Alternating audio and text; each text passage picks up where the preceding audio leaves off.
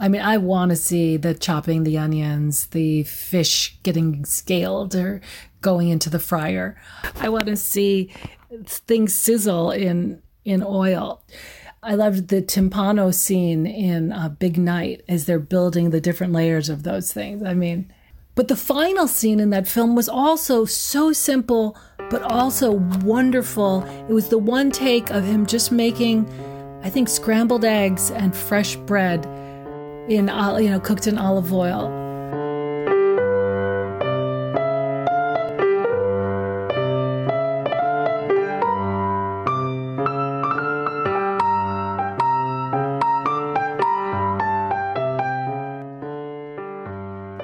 Hello, everybody, and welcome to our preview of our upcoming series, Foodie Films. We are joined by Monica Eng of the Chewing Podcast, also my former WBEZ colleague. She knows a lot about the movies we're planning to talk about, and uh, we have a really fun conversation. And we're also going to talk with her about some amazing Chicago sandwiches that she has literally written the book on. But but before we get into that, I want to tell you about a podcast you might enjoy. We've mentioned big campaign stories on our show before. They're an actual play RPG podcast, and we got to be friends with them because of an appreciation for Snow Crash, the Neal Stephenson novel. That was the first thing we ever talked about on Upper Middle Brow. And the RPG world in which Big Campaign is set is based on Snow Crash. Um, and I have to say, it can be really fun to hear a group of improvisers generating a story out of not exactly nothing, um, but just some notes and preparation from Jeff, uh, the game master. And if you've been listening to our episodes, you know we're interested in the dramatic choices of whether or not to save a cat. And in fact, in an early episode of Big Campaign Stories, one of the characters, Oswald, had to make just such a choice. You hear the meow of a cat comes chasing after you as Oh, you run to the door. God damn it! Yes, I rescue the cat. Yeah, the small golden cat you see on its necklace that says cobbler. Ah, cobbler, come here, and I'll scoop him under an arm. All right, we're gonna we're gonna do this chase with a cat under my arm. We'll see how that goes. Hopefully, it's not afraid of heights. And that is how Cobbler joined the gang. Anyway, here's how Jeff describes the show. Hey everybody, my name is Jeff, and I run the Big Campaign Stories podcast. Our story focuses on four people working at a repo company, trying to keep afloat among a corporate dystopia and crushing debt. The world is one that we have been playing in and working on for a long time. The current homebrew setting is played with Pathfinder First Edition rules, but with more of a modern feel to it. Think something like Blade Runner or Snow Crash, but with magic. Uh, we try to release every Thursday, and when we cannot, we come up with small side episodes focusing on each character to help expand the world and lore. So, if you like greasy breakfasts, people trying to pay bills, and the occasional Lovecraftian monster, give us a listen. Alright, thanks. All right, let's get into our conversation with Monica Eng of Chewing in Axios Chicago about foodie films. Hey, Monica. Hey, Hi, Monica. Ooh, I like um, Monica's style. I can My oldie already. sweatshirt, It's good. the greatest. It's very soft too. Monica also has lots of um, every level of um, croc, sort of like dress crocs, Not casual Crocs, dance goes. They're Danskos. Sorry. Look like Crocs because they're the um, very limited edition plastic. Do we have any up here? Plastic Danskos that they stopped making. And so I bought up every single one I could find You- before wh- they went extinct. Where were they made? Or what? Where is Dansko? Uh, Denmark. Oh, so they're probably more expensive than Crocs too. Oh yeah, Danskos are very expensive clogs. Though these were only like 70 bucks and then I even found them like in the resale market for less. Um, but they're just great. Spring, summer, winter, fall. I wish I many- could I'd say that I'm selling them, but um but I, I You don't can't. I have 10 pairs at least. It's too bad. It's too bad Chewing can't get a Dansko sponsorship if since No, they're I've been trying to get an Aldi sponsor, oh that you could actually get. I could see that happening. but they don't like that I also do Aldi stories when they're doing something wrong. I got excited because Louisa responded positively to the invitation. I was like, "Oh, we're gonna get her," um, but then she's gonna be at the casino, And I just have to ask, like, do we need to do an intervention? Like, is she missing a lot of tapings because of her all the time that she's spending at the casino now? Um, no, she's reviewing the food there. I did my review. Oh my god, that's awesome. Do you have any questions before we we formally like launch into our actual program? Um, ab- about how long do you think we'll tape? Probably like 45 minutes from now. Will that will that work? Can you manage that? Yeah. You Tom just waiting downstairs for dinner, but Oh. um, we'll be fine. Uh, I, I cycle told him. back. I told him to go ahead. Just tell me when to press. go ahead. Three, Go ahead. two, one. I'm not worried about. It. I'm a really good audio Okay. producer. I can I can sync it. Yeah, I've heard. I've heard you good. Monica, have you ever worked? Yeah. Uh, I know that you were. You've been a reporter since you were like 12. Um, have you ever worked a back of house job? I, Louisa has, right? Never, never, never. Everybody in my family, including both of my children, have worked in restaurants. I am the only one who's never worked in a restaurant. I just criticize them. It seems like the most hypocritical thing in the world. Yeah. You got started pretty early reporting too, so it wasn't like you had to pay your. Yeah. You know, you had you had another way to pay your way through college and all of that stuff. Yeah. I mean, I helped like in my aunt's restaurant. Like I would sit there with the waiters and I would uh, take these strings off of pea pods, but that's about it. I was a line cook at a McDonald's. I don't know if that counts. That counts. But um, and, That's and industry. it was before they Totally had the counts, totes. clamshell grilled. So we actually had the the 1950s style like giant flat grills, and I, I mean I definitely got some moves. Like I could cook. Uh, 24 cheeseburgers at the same time while like you know doing Wow. a special order over here and like making a fillet of fish and stuff like that. So Well, driving a school bus. I can drive a school bus. Uh, I know, but that you was used not. to tell us. I never combined those two. Although that would be a great. It'd be a great gig, like a driving a bus hamburger stand. Yeah. Um, I'm gonna dive in, and Let's the first in. thing I would like to just do is list the movies we're gonna watch this fall, and I'd be I'd like a show of hands from both of you. Uh, if if you've seen it or not, I'm just curious. I haven't seen all of them too. So the first one is Babette's Feast. Monica has seen it. The second one is The Cook, the Thief, the Wife, and her lover. His, His wife and her lover. Um, I have seen that also. Um, Monica has seen it. Tampopo. Monica has has- Monica has seen them all. Monica is three I for have a- three. Three for three. Eat, drink, man, woman. Monica has seen it. Mostly Martha. Monica has seen that one. I have not seen that one. Five Big for night. five. Big night. We've all seen that. And Sideways. Wi- I, Chris, I know you've seen Sideways because I feel like we watched it together many years ago. Okay. I feel So, I feel wow. like uh, Sarah, Sandra Oh a lot of the time when I think of men who have wronged me. There's like she kicks the shit out of that guy. Oh, yeah. In, in Oh Sideways. yeah! Oh yeah! Yeah yeah yeah! Very no, because he cathartic behaves. scene, yeah. He behaves very very terribly. Yeah, she's wonderful. See, next question. Do you also identify with Sandra Oh during her role as killing Eve? You know, I haven't seen that show. Does she kill people? Oh, but eventually. okay. There you go. She she's a cop, Oh. and the and uh, the, there's an assassin who's coming after her. Um, that I saw the first episode. It was very. Good It's good. very good. Yeah, It's a great was show. Excellent. Um, well, we're excited. I mean, so I was going to ask Monica if you actually like movies about food, and I'm going to guess the answer is I knew you liked movies because I remember during the pandemic you said your routine was to cook a meal and then like watch a movie every night. Um, so apparently you, you I do, I do. like- Mm-hmm. Um, I, you know, I was a film critic for a while. Um, Hmm, at the know Daily. South, I used to have to review every single film that came out um, for a very short time when I returned from Uzbekistan. So I was in the screening room in Chicago almost five days a week. And I remember writing to my old pal Roger Ebert. I said, Roger, how the hell do you write five film reviews a week? I don't care about these films. I don't want to write 500 words about this film because I just want to say, meh. And he said, Well, Monica, that's what they're paying you to do. Think of your mom, think of like what you'd say to her, and then just start your lead that way. Because I was like, I can't think of another lead to save my life.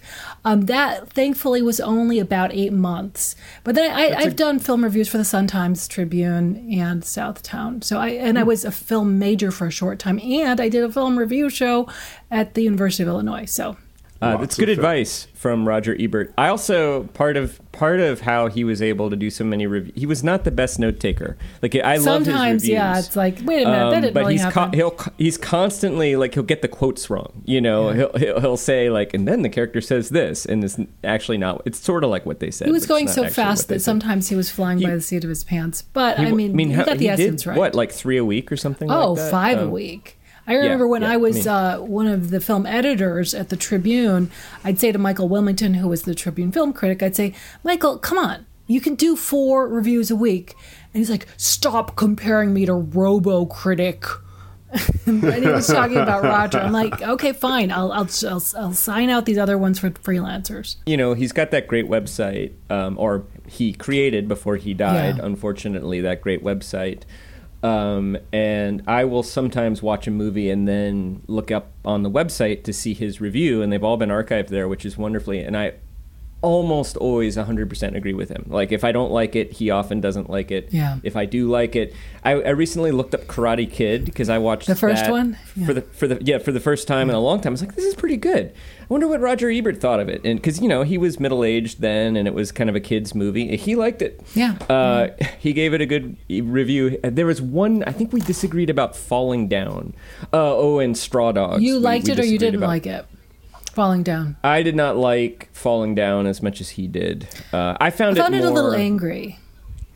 angry and racist. Yeah, um, yeah. And and I think I don't think he quite picked up on that um, as much as uh, you know. It, it, the, there's scenes of uh, Michael Douglas yelling at the Korean Yeah. clerks to to speak English and stuff like that, and I think that's supposed to be funny and. Um, Yeah, That bothered or you know, you know, capturing the zeitgeist of, of white rage, but it, it, it felt racist to me. Yeah, Yeah, and I, I think it was capturing the zeitgeist of white rage, but I also think maybe you were supposed to sort of disapprove, but maybe the audience was also sort of like, well, I disapprove, but I felt that way too. Yeah, which, yeah.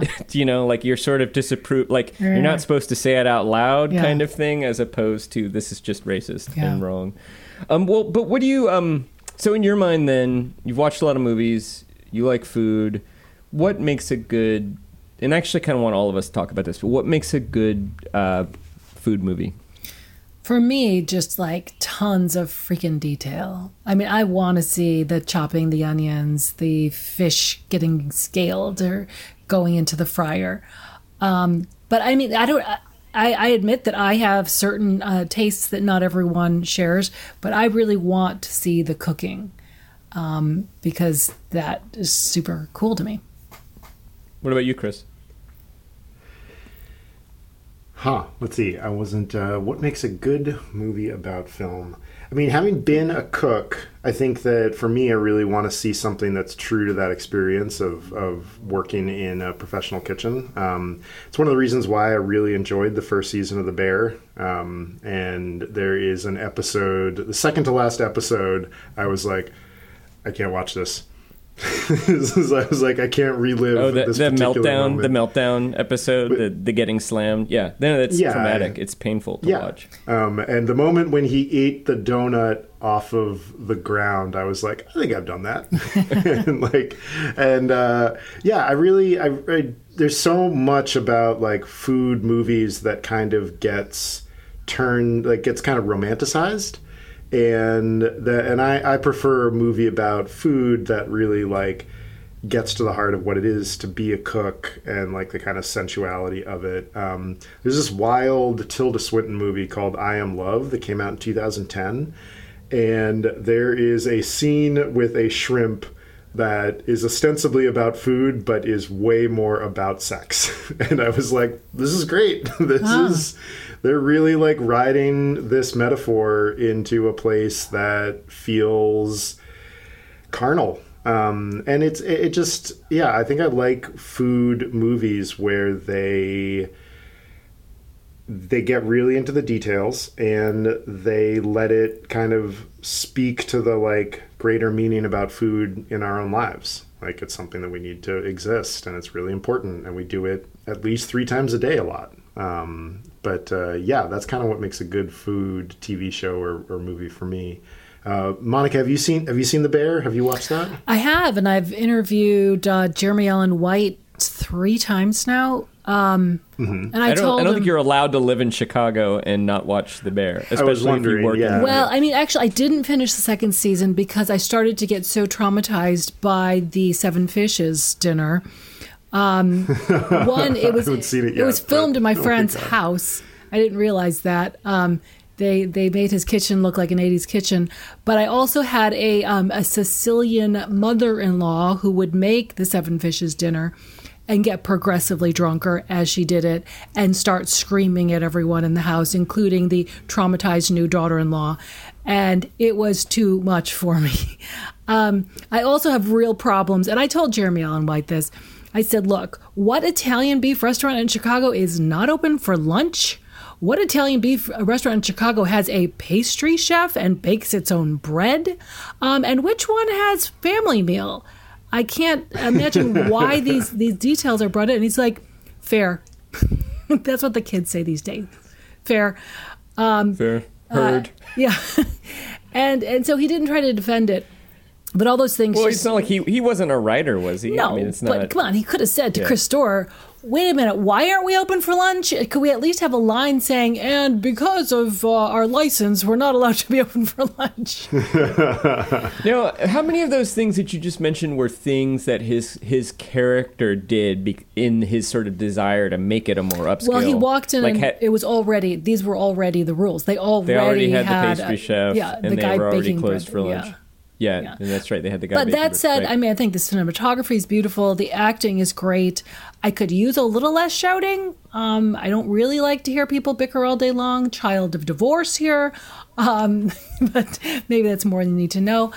Uh, but I, I like a lot of things about it. You know, Rick Bayless was saying it's going to scare anybody away from going into the field. Other people say it's done great things for restaurants. Did you Yeah. interview him about that, or did someone else? I, I No, saw Bayless him did it at, at a forum, I think a Wall Street Journal forum. Okay.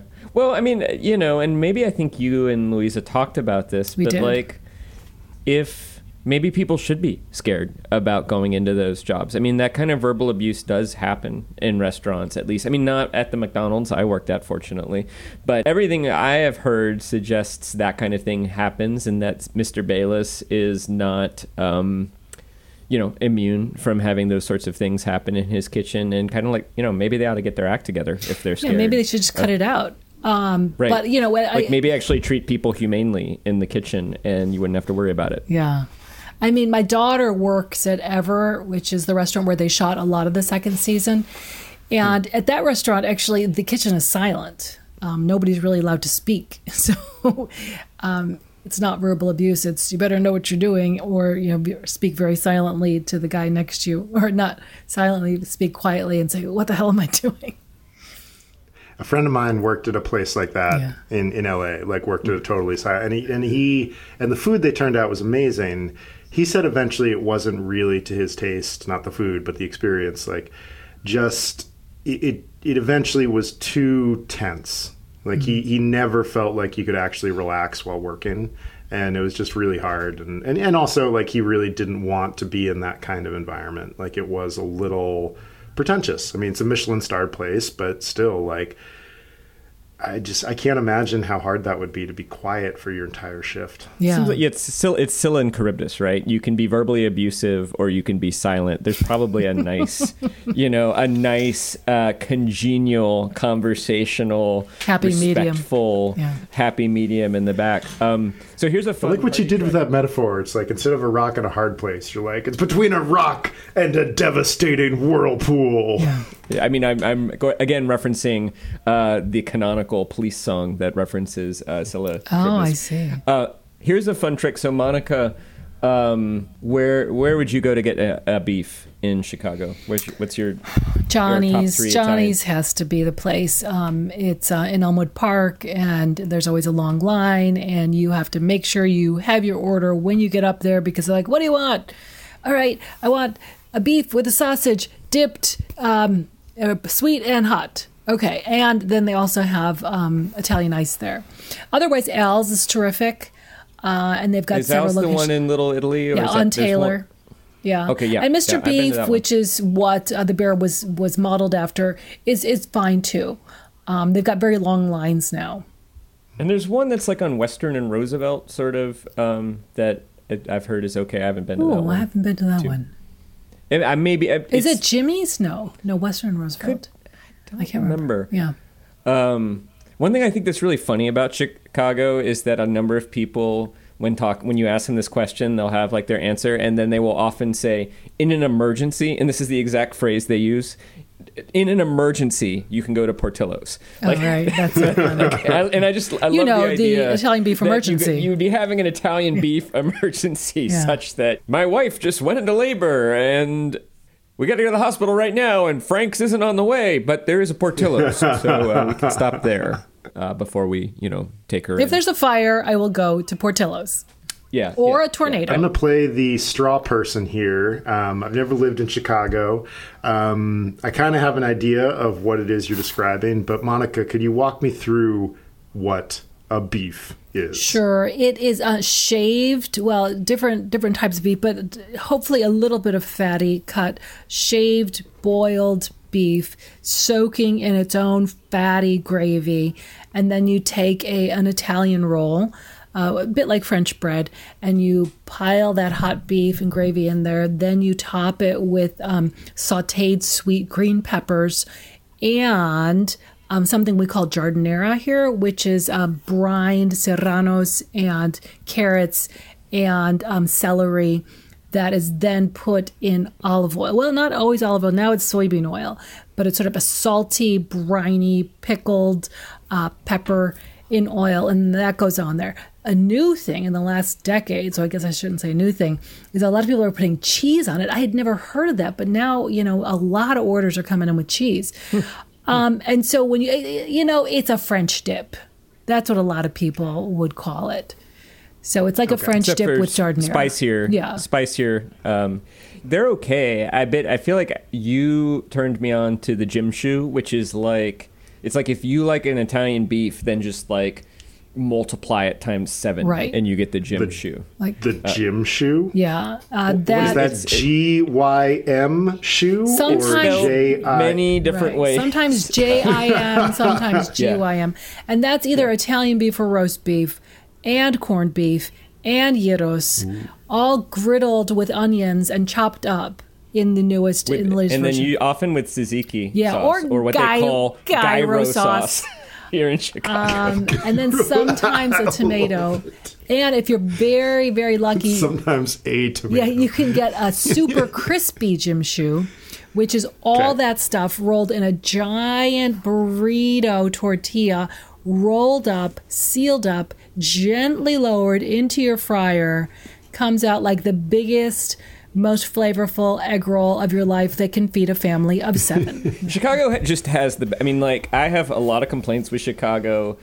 It's got the best fast food. We've, you know, like Chicago has the best fast food, hands down. Nice. You know, Wow. and and and the chains don't dominate here. The fast food is so good that hardly any. I mean, like yeah, I'm sure everybody There's- goes to. McDonald's every now and again. Popeyes, you know, when they had their sandwich, does all right. But like, it, unlike most of America, people get their fast food from family-owned restaurants in Chicago. And how would really you wonderful. What? know? How would you know which of those 30 foods were invented in Chicago in these independent uh, in these You- independent You're holding up something rectangle. What is that? it's, yeah, it's it's very blurry. You'll have to narrate it for us. it's called Made in Chicago. Chicago. 30 Look at Story you. behind. Yeah, I don't want to like yeah. plump for my book, but yeah, this is where we tell the story of every um, uh, food that was invented, mostly fast food in Chicago. You have a co-author too. Is yes, that right? Dave Hammond. And we're still touring with it, but it only came out in February. So we're, we're doing an event at the Chicago Historical Society on the 30th, 21st, something like that. Of what? Of this month? congratulations. Of Yeah. this month or next? This month. Okay, this- So that, that might week, be yeah. um, that might be before. I think this is going to come out the first week, but we'll definitely we'll definitely put a link to Well, your book. I got, I in got more, you know, stuff. we're talking to Mensa the week after anyway. But yeah. Speaking so, of sandwiches, you also have a Chicago hand painted Jibarito sign. Right back of me, you, that's right. Too. Yeah. Bag, have you ever had a Jibarito? I have not. It's, I'm learning a I lot would say like these You- are like the my two favorite sandwiches. We've talked about the Jim Shoe, and both of which Monica. Um, yeah, do you want to explain the Jibarito? I, I think it's better than a beef, personally. Sure, it's a steak sandwich, uh, but instead of instead of using um, bread, you take uh, green plantains, slice them, smash them. Sorry, slice them, Blanch fry them. them. Blanch them. Well, I think they blanch them so that they'll so they'll smash in the smasher. well, okay.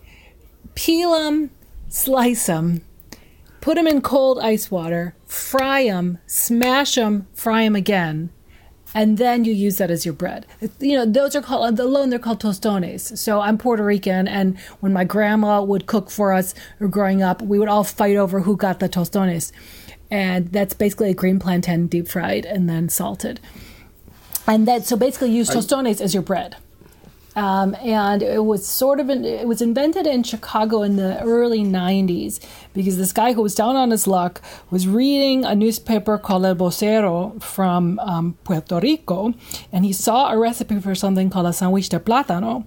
And so he made it for his dad, and then he Chicagofied it with American cheese and, and, and mayonnaise and tomatoes.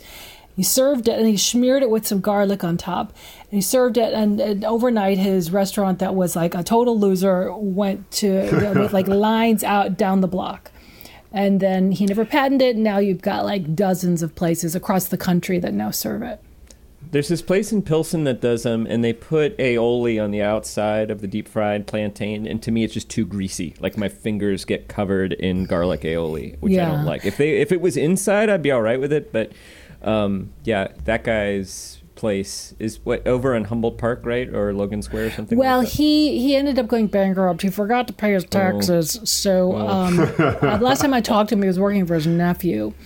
Another very Chicago story. um, his He's a genius. He should be like they should all be paying him royalties. I know, Everybody who's making a Jibarito. His brother still has a restaurant. It's called Borinquen. Now it's by Lane Tech.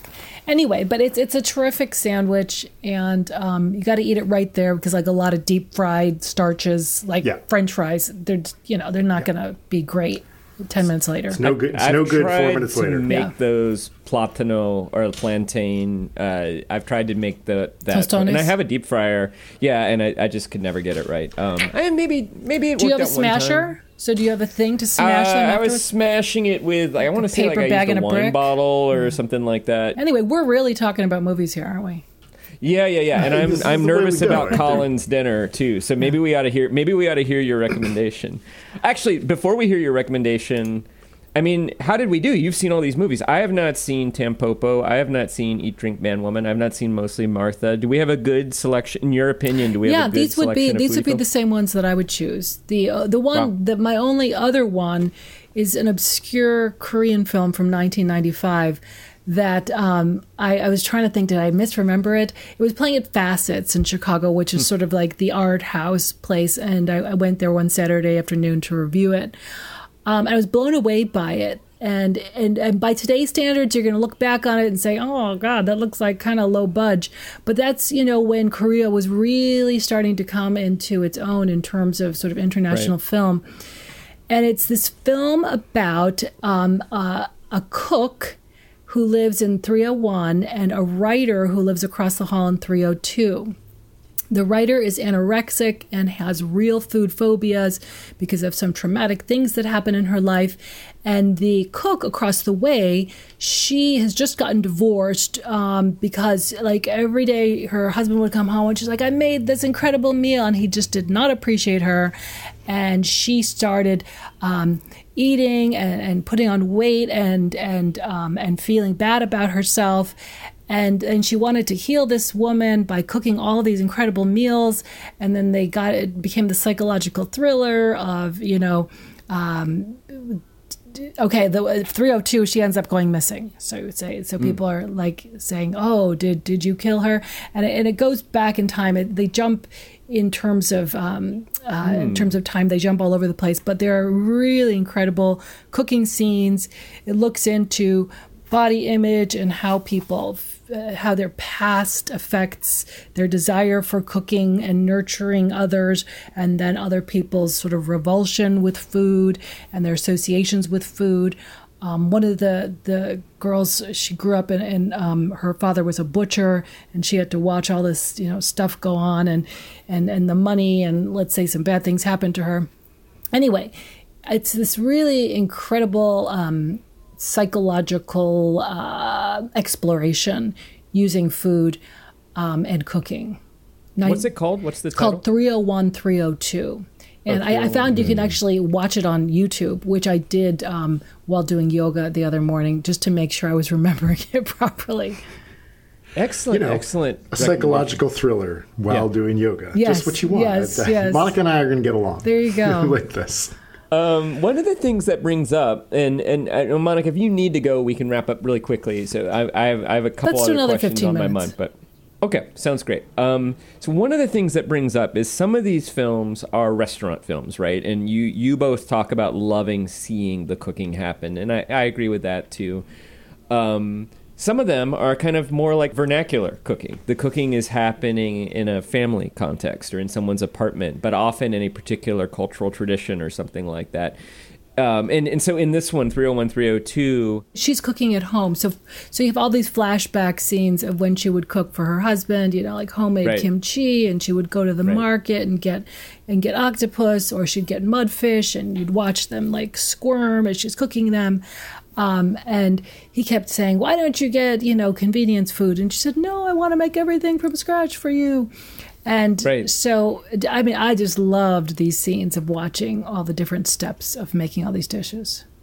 Yeah, Well, and do you have a preference? Would you rather watch a film, since that's the thing you said that you really, really like, is the detail about the food preparation? Would you rather see a film that really captures a kind of like food tradition in the family or in the home really well, or would you rather see kind of like the back of a of an ambitious restaurant? Um, well, you know, I uh, the, like Eat Drink Man Woman. Those are all in in restaurants. Well, no, it's a half half restaurant meals and half home meals because remember he makes all those nice things for his granddaughter. Um, so I enjoy both as long as it's it's it's detailed cooking stuff. It's like that's like that's my porn. Um, I just want some onions being chopped. I want to see you know things sizzle in in oil. I want to. I, I loved. Um, I loved the timpano scene in uh, Big Night as they're building the different layers of Mm. Yeah. those things. I It's mean, amazing. That Yeah. that scene is incredible Really as they're looking trying to get it right. Of the ones I've seen on this list, that's that one is probably my favorite uh, too. But the final scene in that film was also so simple, but also wonderful. It was the one take of him just making, I think, scrambled eggs and fresh Yeah. bread in, Yeah. ol- you know, cooked in olive oil. they're all hung over in Yeah. the kitchen the next day Yeah. and and they're kind of angry at each other and it's sort of it's sort of the meal of forgiveness right it's the sort of we're still brothers and you know stanley tucci makes it makes it look like he knows his way Yeah. around a kitchen too like I, I i don't know if he was ever you know if he ever worked in one or not but he he's got to me it seems like he's got the moves Yeah, I was just in a Williams Sonoma, and um, and as I was walking in, it's like Stanley Tucci cookware. So he's at least uh, good enough to sell cookware. he wrote that film right and co-directed it so he believe so, clearly yeah. has some knowledge and that he's drawing How about from- you I mean, you guys? know, what like- do you, what do you um are you do you prefer restaurant scenes or home scenes? And uh, before I say that, one more is uh, Como Agua para Chocolate. I think Yeah. is one of the best cooking movies. That's a really good one. Yeah, I saw it in high school, but I remember I remember like the three sisters like chopping stuff up Yeah. in the back together and then boiling. Yeah, what's your answer to that, Chris? Well, I, I think I might I might turn that question back around because it kind of hits at the question I had for you about like um, like what do you get from the framing device of like food films? Like when what do you think a director or writer gets when they decide that they're going to set their film or their piece of work inside this frame of a kitchen or meals or feeding somebody else or like all that stuff. Like what do you think that that framing device gives us that is different from the other framing devices that we sh- see all the time in film and in books? I've, I've, I've kind of a follow-on question to this that you can see in the rundown but that's kind of my, my i kind of want to take your question to me and turn it around and fire it back at you. That's a really good question, and I never even thought of it. Um, I see it, I guess, as a vehicle for for a film and stories about people's wanting to please others, wanting to nurture others, wanting to prove themselves on some sort of stage, and um, and working sometimes working through grief in in a kind of um, you know, the, because there's so much uh, pressure and so much busyness in a kitchen. Uh, I've known a lot of chefs who are like, I can't deal with the outside world, so I'm going to go here because I don't have to deal with people. And it's so weird that Yeah. journalists are like, hey, let me talk to you, chef. I bet you want to talk to me and tell a story. Like sometimes they're in there because they don't want to tell anybody fucking stories. They just want to cook. Right. Yeah.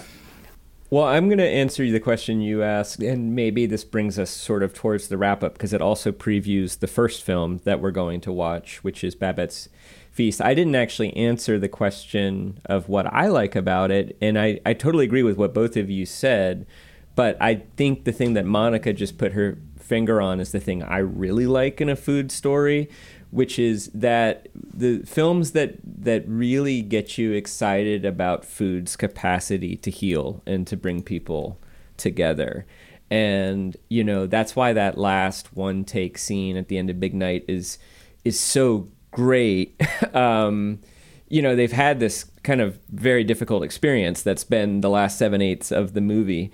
And I think that Babette's Feast, which is our first film, that my understanding is I, I've seen the previews. I've never actually watched the movie, but that's kind of what it's about, you know. And it is kind of like a Mansfield Park type plot where a woman is sort of exiled from her home and she's living with people she's not that close to.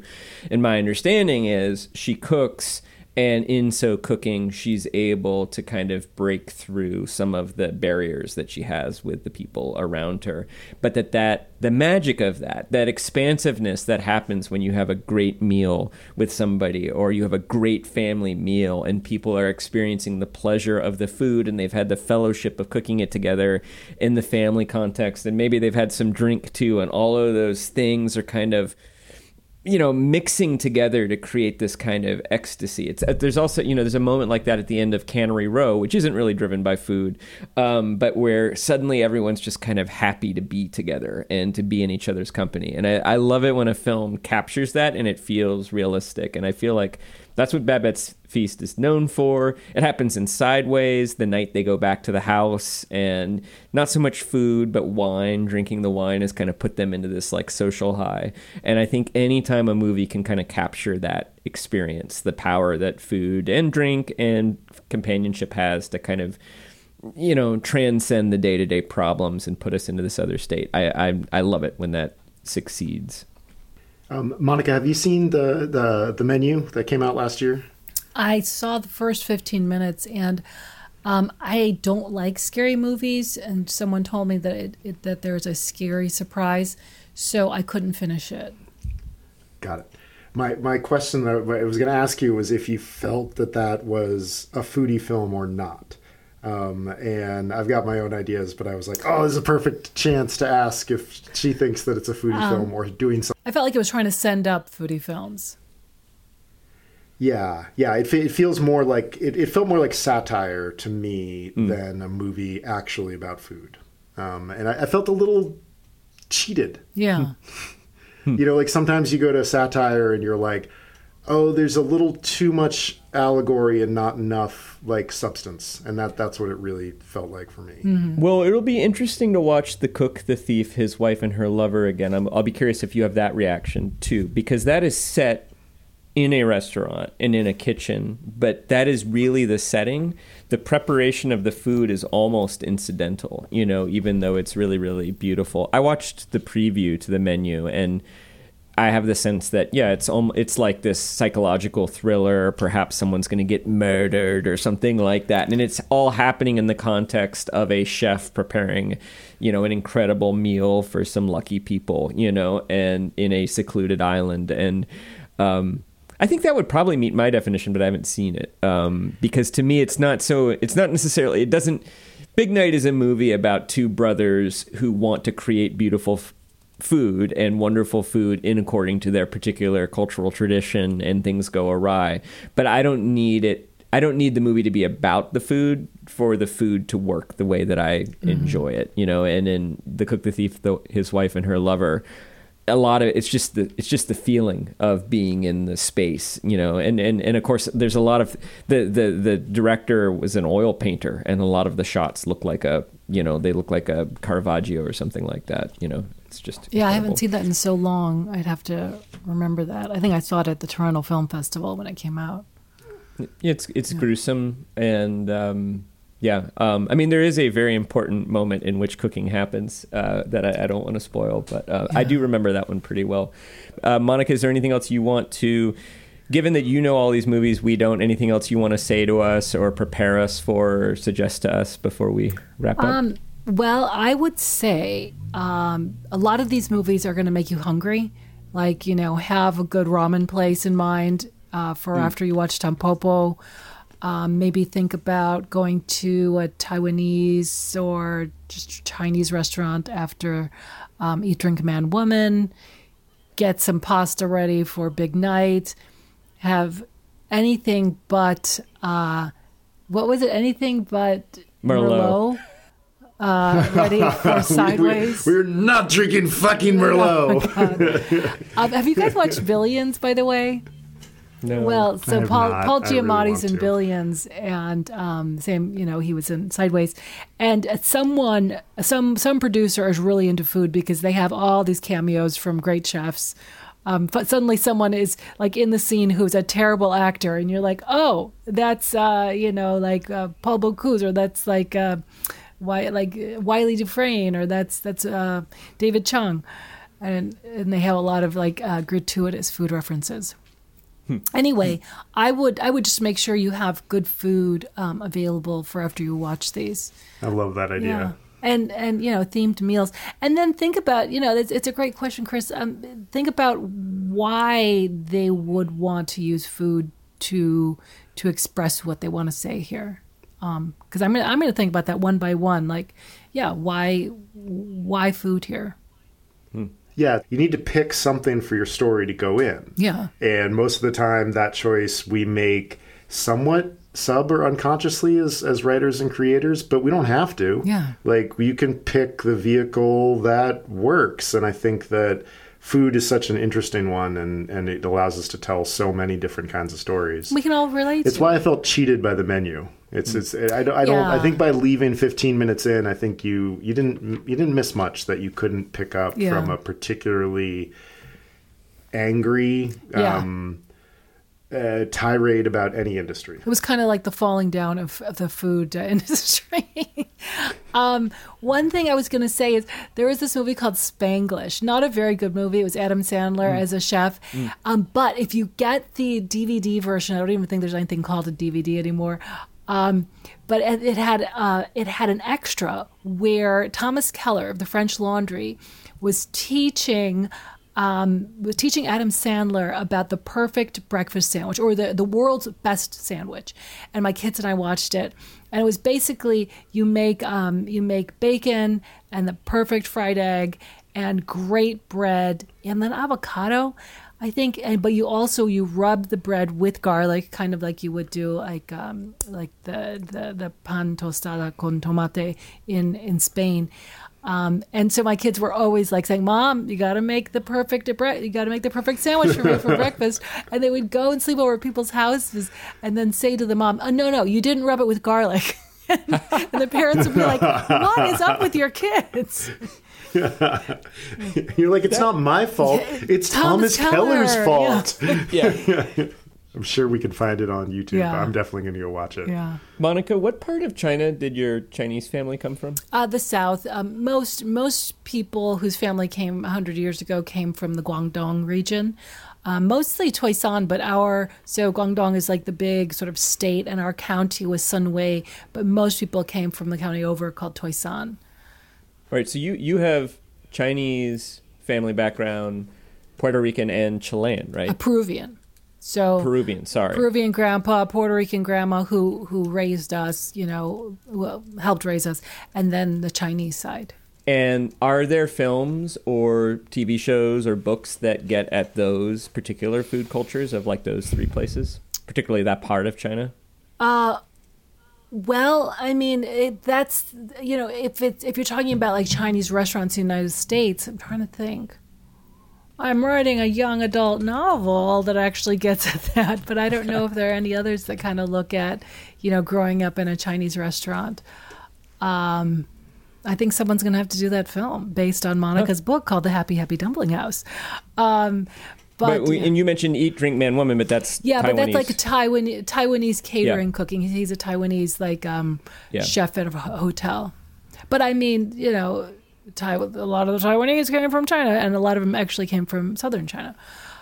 But probably like Hong Kong films. Like Hong Kong films always have lots of food in them, and Hong Kong food is largely the same Pearl River River Delta food of, of my family. I'm trying to think of a Hong Kong film that has food. I'm sure I can think of something if I. Well, it's like they're like uh, doing karate, and then they stop and eat some soup. You Right, know, like the John John Woo's gangsters, like Right, stop there and eat some uh, salt and pepper fish fillet or something like Yeah. that. Uh, with the with the jalapeno peppers or something. Yeah. Um, what was like kung fu like uh, kung fu warrior i can't remember those but they there were like a whole series of them kung fu soccer um i think they had a lot of food in that too Kung Fu Soccer. isn't isn't i'm, I'm gonna i'm gonna google it now shaolin shaolin soccer Shaolin That, Soccer. sound, that sounds amazing. yeah Sounds pretty good. shaolin soccer i believe they have and they have like a whole thing about soup with fish balls in it uh, that's another food film yeah Um, we're gonna do our credits, and then we'll we'll get you, we'll make sure we get the name of your uh, book. Um, so, Upper Middlebrow is a small point production. Chris Bagg and Jesse Dukes are the porters, busboys, barbacks, and stars of the Dish Pit, with our wrinkled fingers. Music by Ben Pajak and Jesse Dukes. Design and website by Chris Bagg. Thanks to Monica Eng. And Louisa, who wasn't here, but also to Louisa Chew, the other part of their podcast, Chewing, which you can learn more about at chewing.xyz. that's totally right You can learn more about us, our podcast at uppermiddlebrow.com. We'd love for you to help us out. We have a listener survey up on our website. Fill it out, and if you want, we'll enter you in a drawing to win a storied Bluetooth speaker, perfect for listening to the Chewing Podcast or the Upper Middle Brow Podcast. Uh, go to uppermiddlebrow.com for the link to the survey.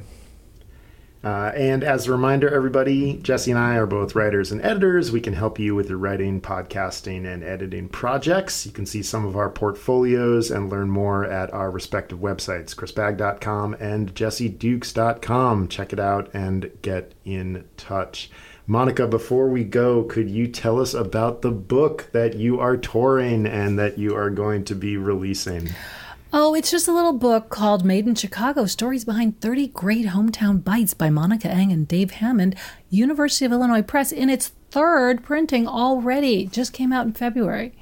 Um, Congrats. But uh, yeah, it's it's really fun. It, you can read it on the toilet, uh, you know, one one dish per sitting, or you Food can food in, food out. there you go. You can throw it in your glove compartment, and then anywhere you are in Chicago, you say, "Hey, wait a minute, what's a good thing to eat?" And I tell you, I, I've like there have been many times, and I feel bad about this. I feel like I'm exploiting our friendship, but there have been times where I'm like in Chinatown, and I'll just be like, "Where's the best place for you know dumplings?" Yeah, or "Where's everyone the best does that like to me. Taiwanese hot?" pot?" I, I constantly get that text. Yeah. Yeah. Well, I'm sorry to pile on, but but you're you always oblige, and it's always a good recommendation. Uh, Monica, it's great to see you. Thank you so much for joining our podcast. Same. Great to see you guys. nice to meet you. It was real. It was a real pleasure. Yeah, next time you're in Chicago, we'll all go out to eat. I'd love that. That would be so much fun. All right. I have my favorite ramen place. Have have you ever done High Five Ramen in the West Loop? yes, but there's often a long line. There is. What you need to do is have your rock climbing gym five minutes away, and you put yourself on the line. Then you go rock climb at the gym for an hour and a half. Then you go get a drink at the barbecue place upstairs, and Yeah, Green finally, two and a half hours later, yeah, uh, and then you know play some pinball up at Green Street Meats, and then finally, two and a half hour la- hours later, you get into the basement that seats fourteen people. Excellent and have the most plan. delicious ramen. Yeah. I I would you know often go to a place with without a line and just eat my ramen there. But high five is good. Well, yeah, there's another one in Bridgeport that I like, Shinya, and then I know there's some stuff up north too. But yeah, next time in next time in person. Yeah.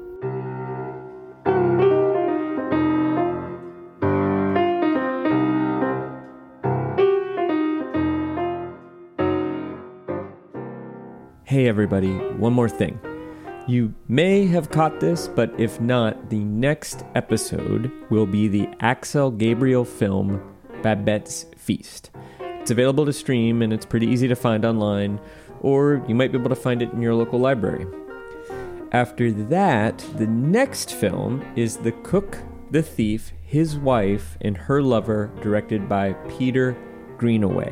And that one is hard to find. I don't think it's streaming in North America, uh, but there are some DVDs on the used markets like eBay and places like that. Or your local library might have it, or you might be able to get an interlibrary loan, which uh, one of our listeners uh, found out that he was able to do. Um, or maybe you live somewhere that still has a decent video store. If so, lucky you. Um, it was a it was a pretty well known movie in the 1990s, so any video store that has foreign films is likely to have it. Um, it's in English, but it's a, I believe it's an English production. Um, if you absolutely can't find it, go ahead and send an email to hello at uppermiddlebrow.com and we might be able to help. Uh, the other thing about The Cook the Thief, his wife, and her lover is that it has very explicit and disturbing violence, including domestic violence, spousal abuse, and it also has very explicit sex and nudity. I would probably not watch it with a kid, and you might consider whether it's something you are okay viewing. Um, we totally get it if you need to skip that one or any of the things that we consider and talk about on our show. But if you can handle the sex and violence, I think it's worth watching. It's pretty incredible. So, thank you so much for listening, and we will see you soon.